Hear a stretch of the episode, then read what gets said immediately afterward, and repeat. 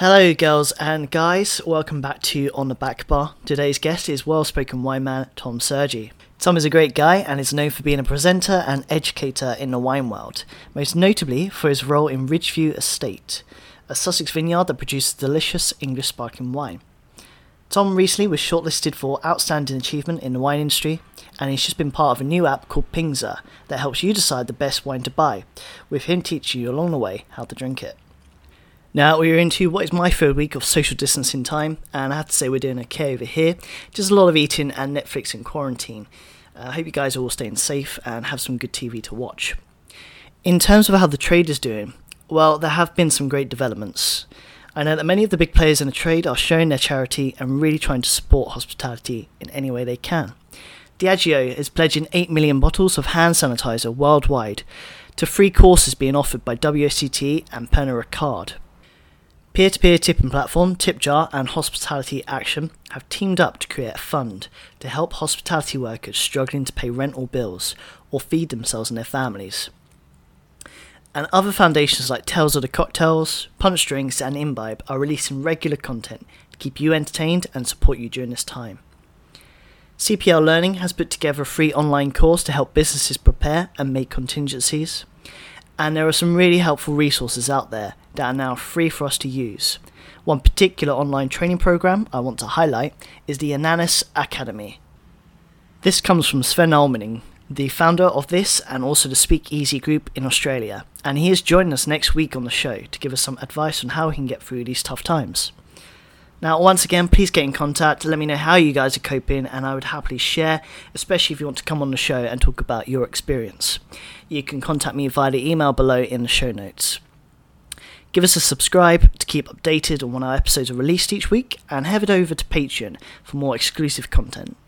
So, without further ado, this is On About Bar with Tom Surgey.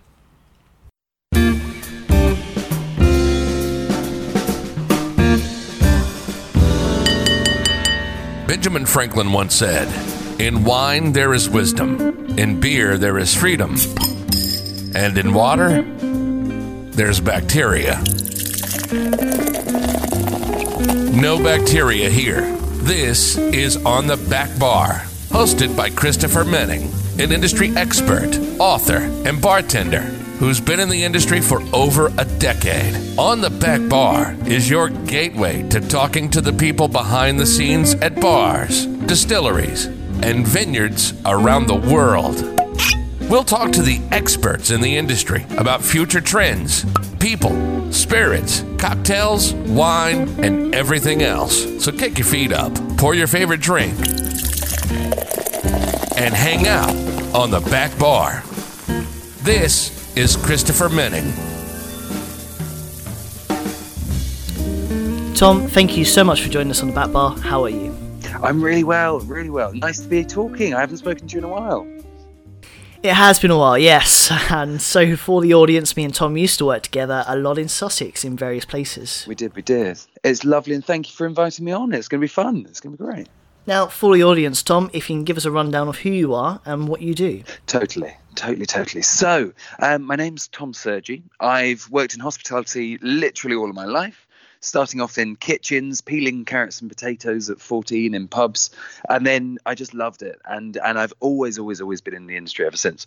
But I quickly moved out of the kitchen, um, realised the sensible side of things to be almost behind the bar, and from about 17-ish, washing glasses and things, um, I've always I've always been behind you know behind bars ever since in the sort of hospitality sense of it, not in prison, and. Um, and so now, about six years ago, I left. I left restaurants and um, moved in with Ridgeview, and so moved down to Sussex and started working with this amazing English sparkling wine producer.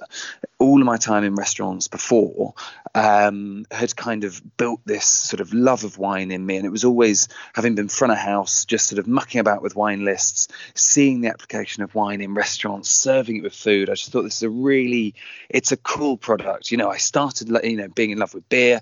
I then got sort of into sort of like sensory analysis and looking at sort of what a product is and the complexities of a drink through getting into Scotch whiskey and things.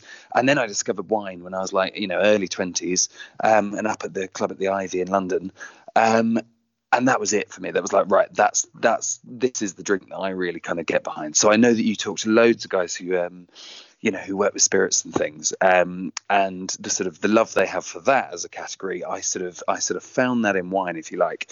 So I came to it in quite a holistic way in quite a sort of um, sort of you know not necessarily sort of you know from a sort of family of people who had a huge cellar of wine sort of downstairs grew up with parents pouring it. My parents did drink wine and things but um but really yeah my discovery of the whole thing came through working in restaurants.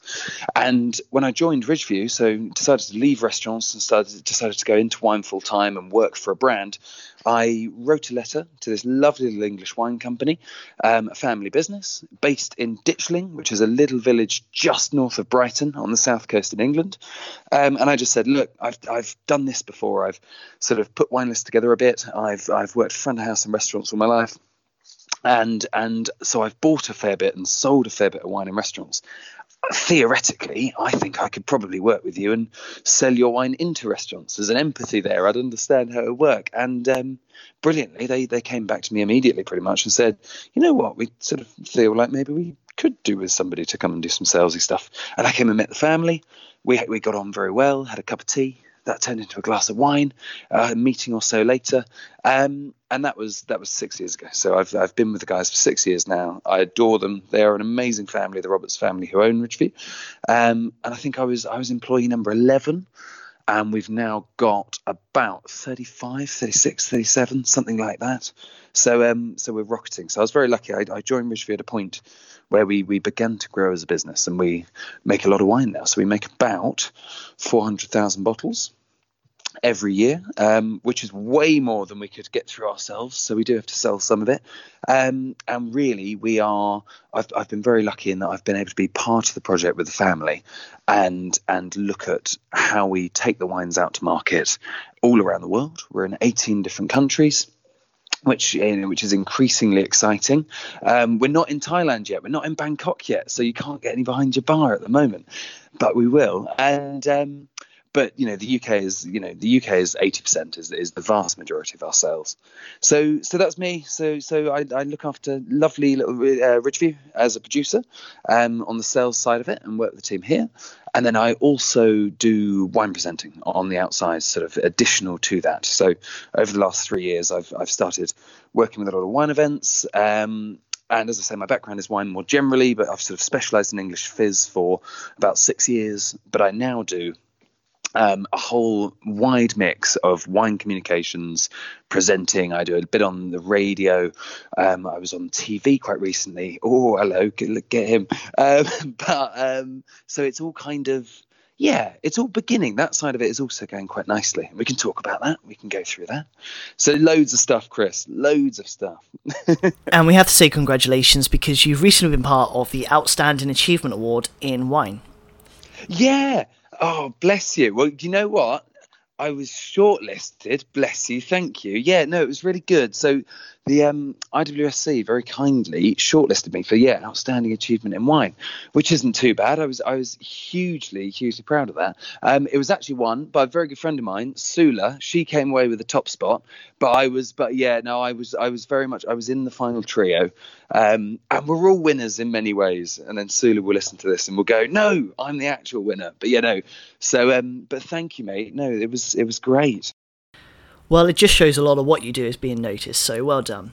Now, let's crack on with Ridgeview. Uh, the English sparkling wine is huge now around the world, and I think you guys have been a big driver of that. Could you tell us a bit about the story and a bit about the production side?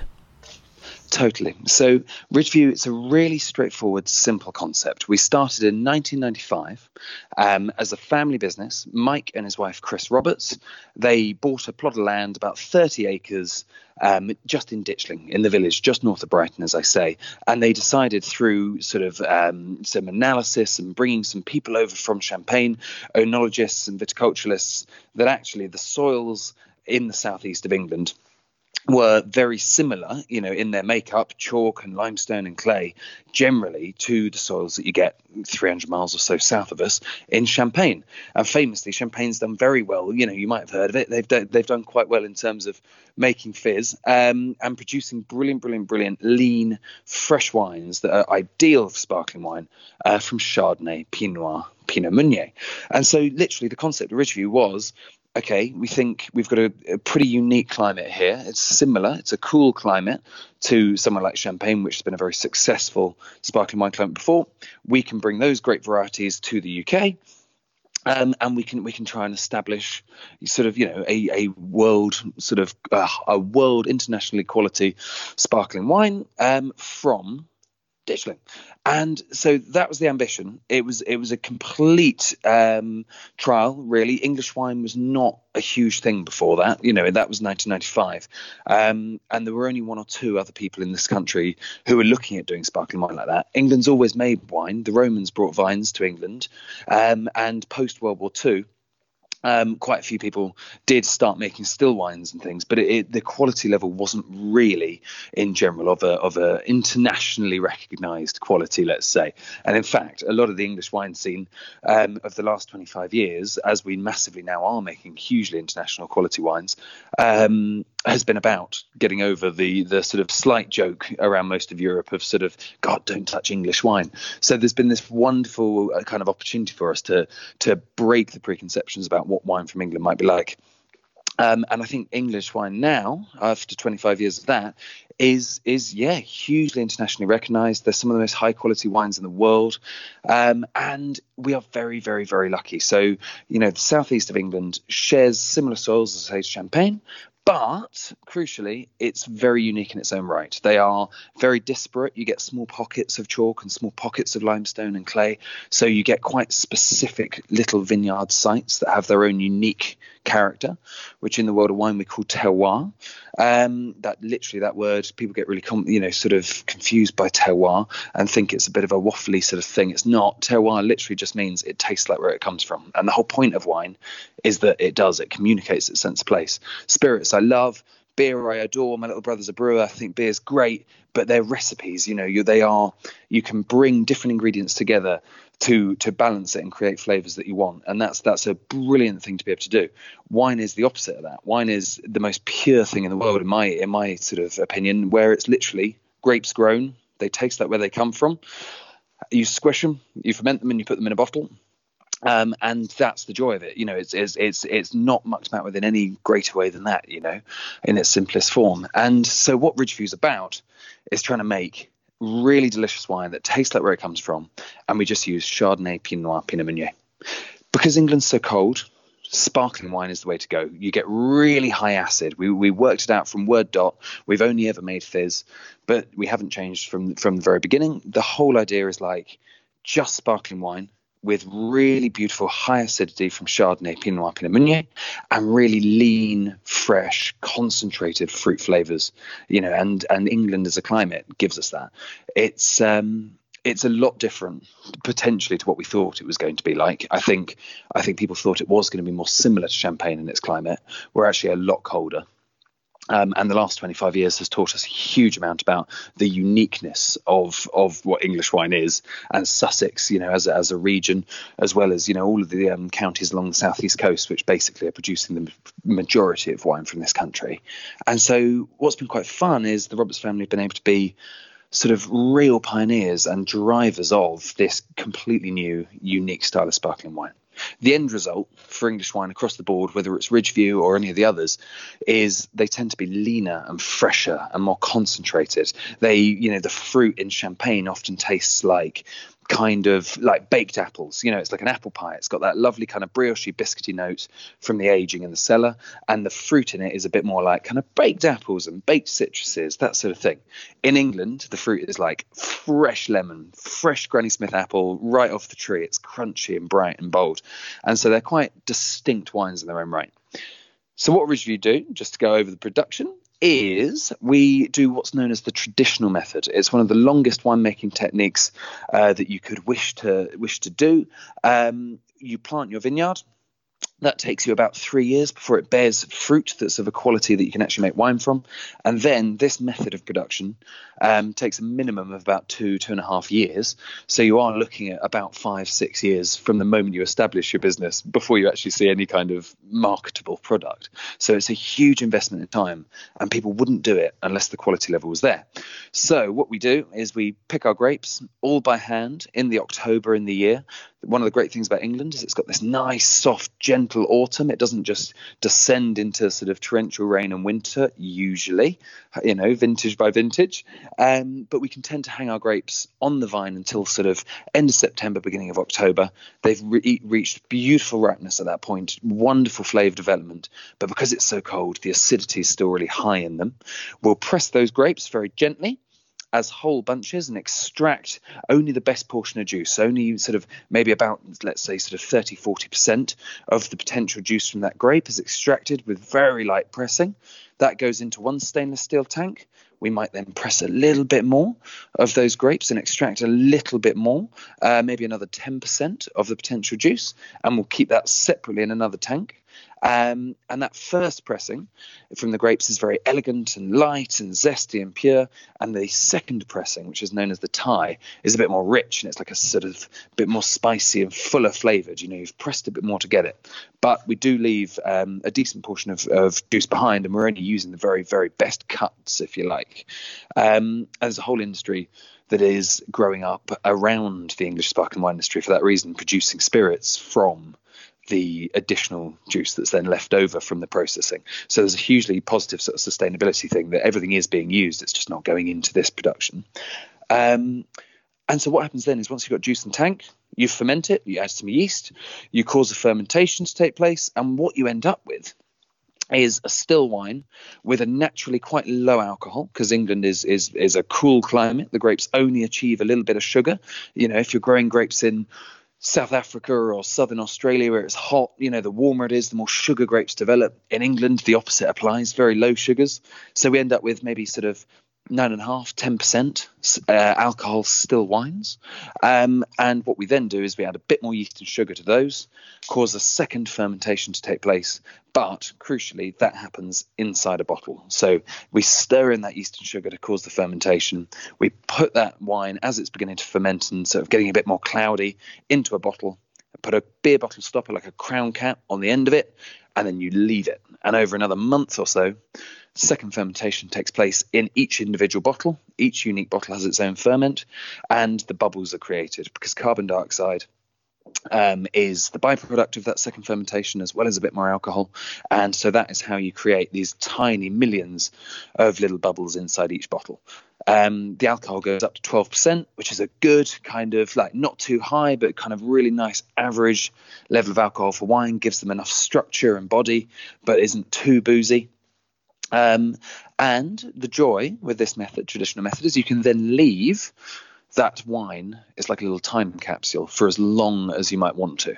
And the longer you leave it in that bottle, with the yeast cells left over from that second fermentation just left lying on the side of that bottle in a dark cellar underneath our winery in our case, um, the more complexity, the more uh, additional flavors are going to come out of it. So, like bready, brioche, yeasty, toasty characters begin to develop.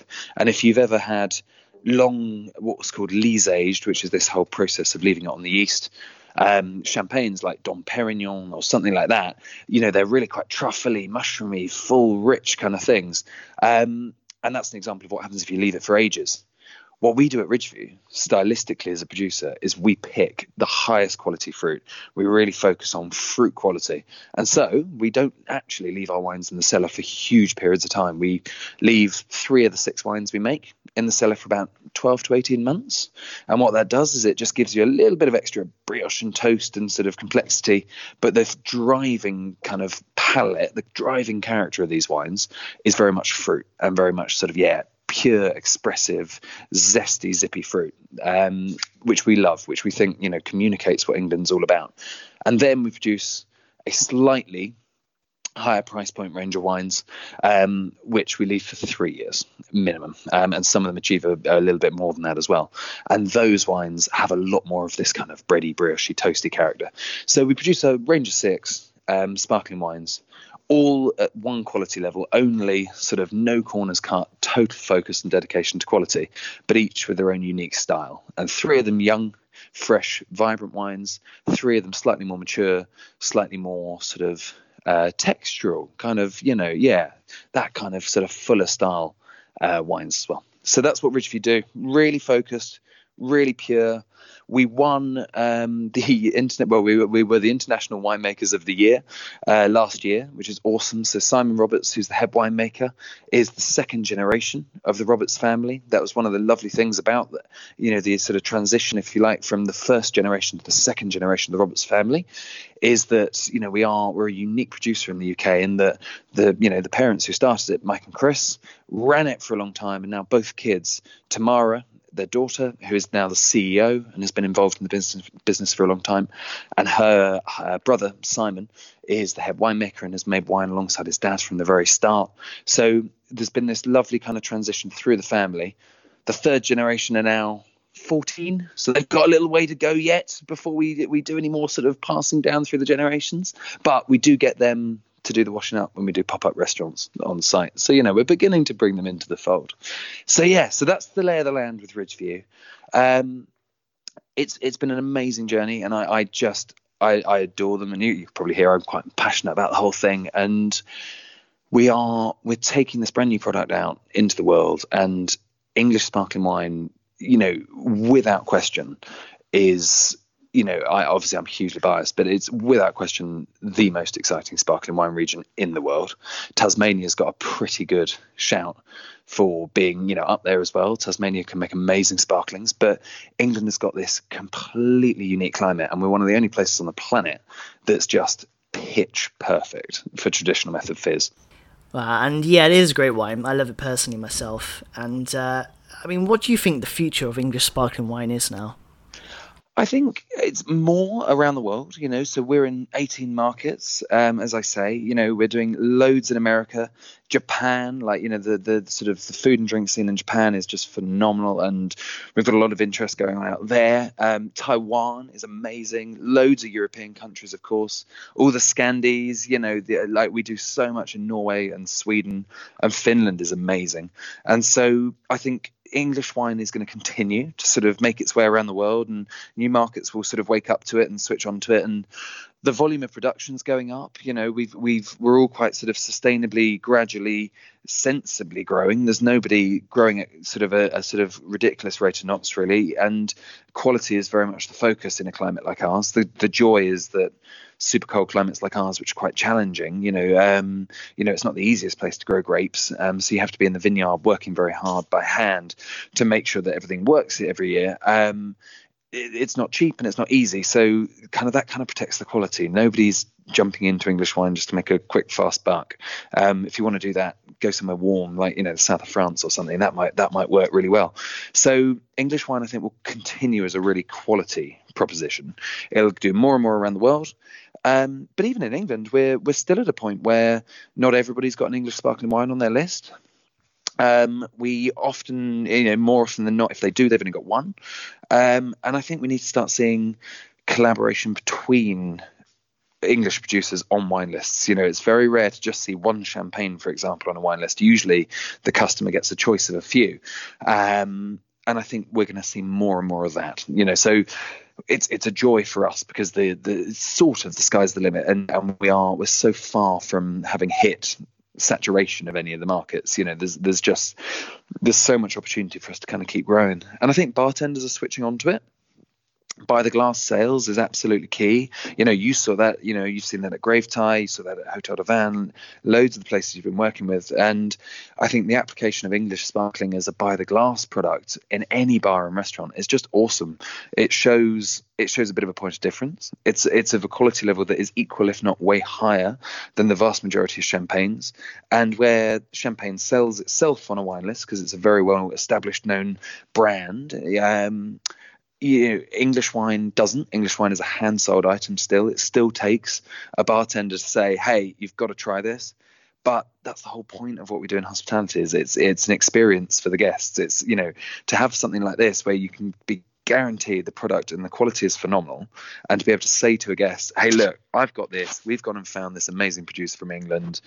I want you to try it," and then they have an amazing experience. That's like that's just that's what we all do it for, right? That's that's the whole that's the whole thing uh, hospitality sort of is is is based on it it's sort of hinged on.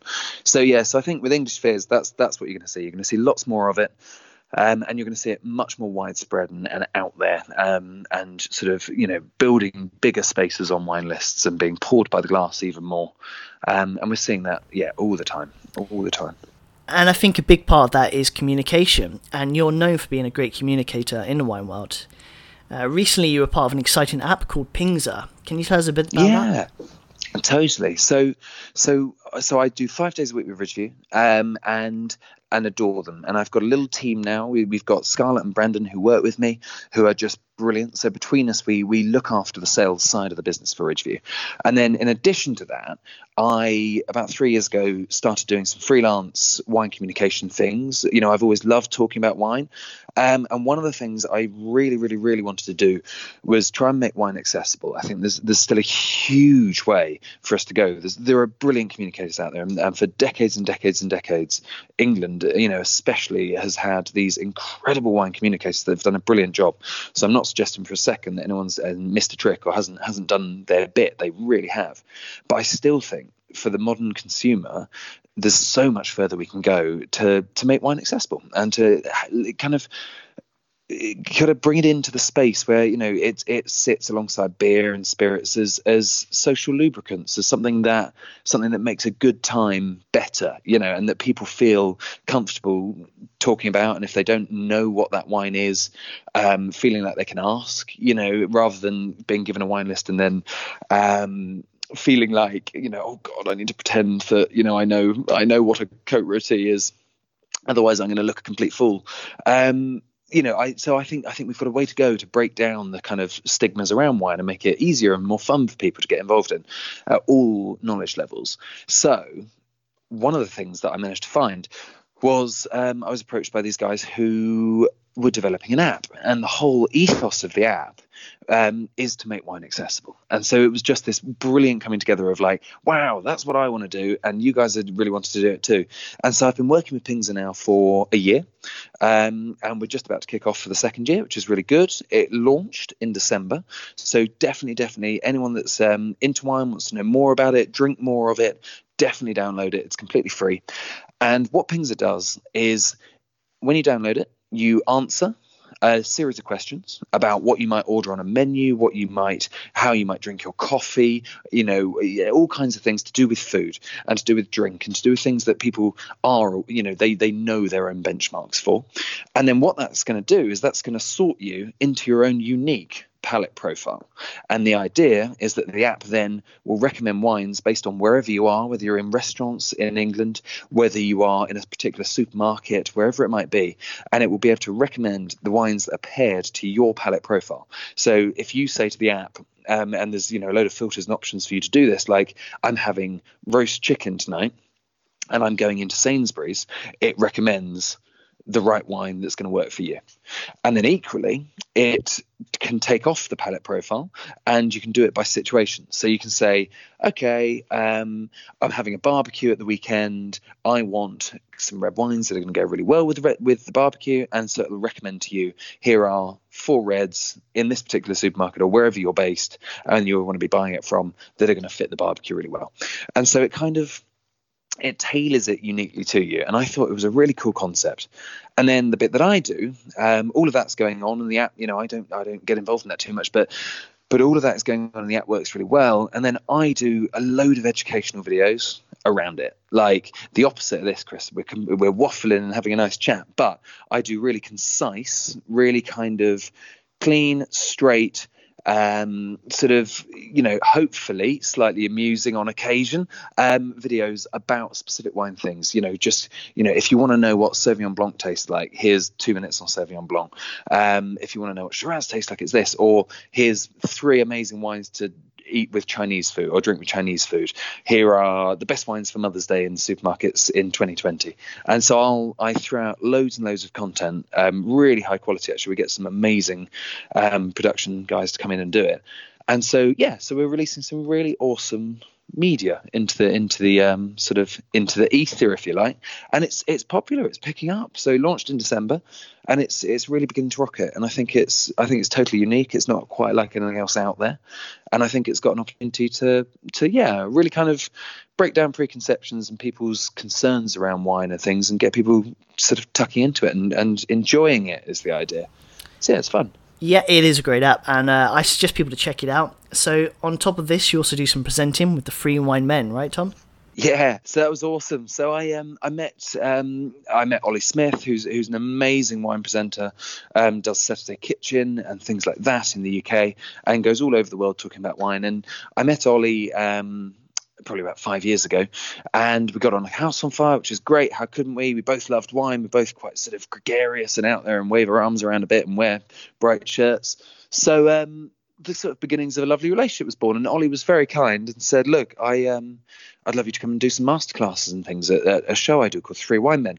And the Three Wine Men is a is a concept, conceptual show that it's like a touring wine event, goes all over the UK. Um, and the three wine men are Oz Clarke, um, of huge international wine fame. You've got Tim Atkin, again, huge, wonderful um, wine critic, wine expert, master of wine, um, and Olly Smith. And so the three of them are the three wine men, and they tour. What then happened a couple of years later, after me doing that, and I've been doing it, as I say, for about four years, they um, they very kindly invited me to become part of the trio. So there's now four of us, and then Susie Atkins has been brought in as well. So there's now five of us, um, which is really cool. So and what we do is we kind of rotate. There's always three of us at an event, but it will be a, a revolving and rotating lineup, and it's just wicked. So um, these are ticketed events. We do them all over the country. Um, we did one on Portugal literally a couple of weeks ago, literally just hundreds and hundreds of Portuguese wines in a room. Um, and the idea is that people buy tickets, come in, and they can they can mingle and meet, you know, each of us, and we will be able to take them around, show them amazing wines, give them a bit of direction. And again, it's about making wine accessible and fun, and and you know, allowing people to come in and explore it a bit, and then also be given a little nudge here and there of, oh, great, if you love that wine, you've got to go and try this. And it's again hugely, hugely popular, and um, I'm very grateful to those guys for having brought me on board, and so so that's loads of fun. So yeah, Three Wine Men is is growing and growing, and I think um, yeah, it's going to be a great year together again. It's going to be fab. Great. And just to finish off, could you give us your top two wine tips for this year? Maybe what people should be drinking and how they should be drinking it. Nice. Well, number one, it's got to be, and I know I'm biased, but if you haven't got into English fizz already, you've got to, got to, got to try it, right? It's some of the best value fizz in the world. It's premium, but it should be. Wine, wine should be, you know, at a premium. And I think we can, we can definitely, anyone that's working behind bars, anybody that is pouring drinks for people, and potentially as an ingredient for cocktails, English sparkling wine is still the next big thing. You know, it's it's it's very much up and coming still. And anybody that's not in the UK, in other markets, that's even more so. You know, there's an opportunity to really give guests an amazing, unique experience. So I think that's really cool. The other big wine tip, I suppose, that I really like is I would be looking at places like Slovenia and I think like the whole Eastern European thing that's happening at the moment.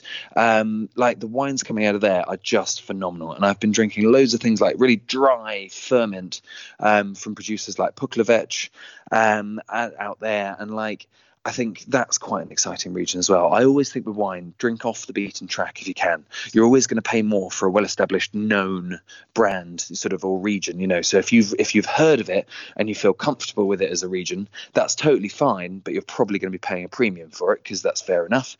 Um, so drinking off the beaten track is always the way to go. And Eastern Europe is making incredible super dry whites and reds across the board. So I think that's quite a fun little tip. Brilliant. Tom, thank you so much for coming on the show today. It's been great to catch up with you. It's a pleasure. Nice to catch up. Thank you for chatting to me. No worries, and we wish you all the best for the rest of 2020. Uh, for the listeners, check out Ridgeview, check out Pingsa, and see what Tom is doing. Uh, you can find all this in the show notes. Tom, have a wonderful Thanks day. Thanks very much. You too. Alright, guys, that's that. I hope you enjoyed the show. Remember to check out next week as we have Sven Almenning telling us his story and letting us know about his now free online hospitality training program. Stay safe, stay indoors, and talk soon.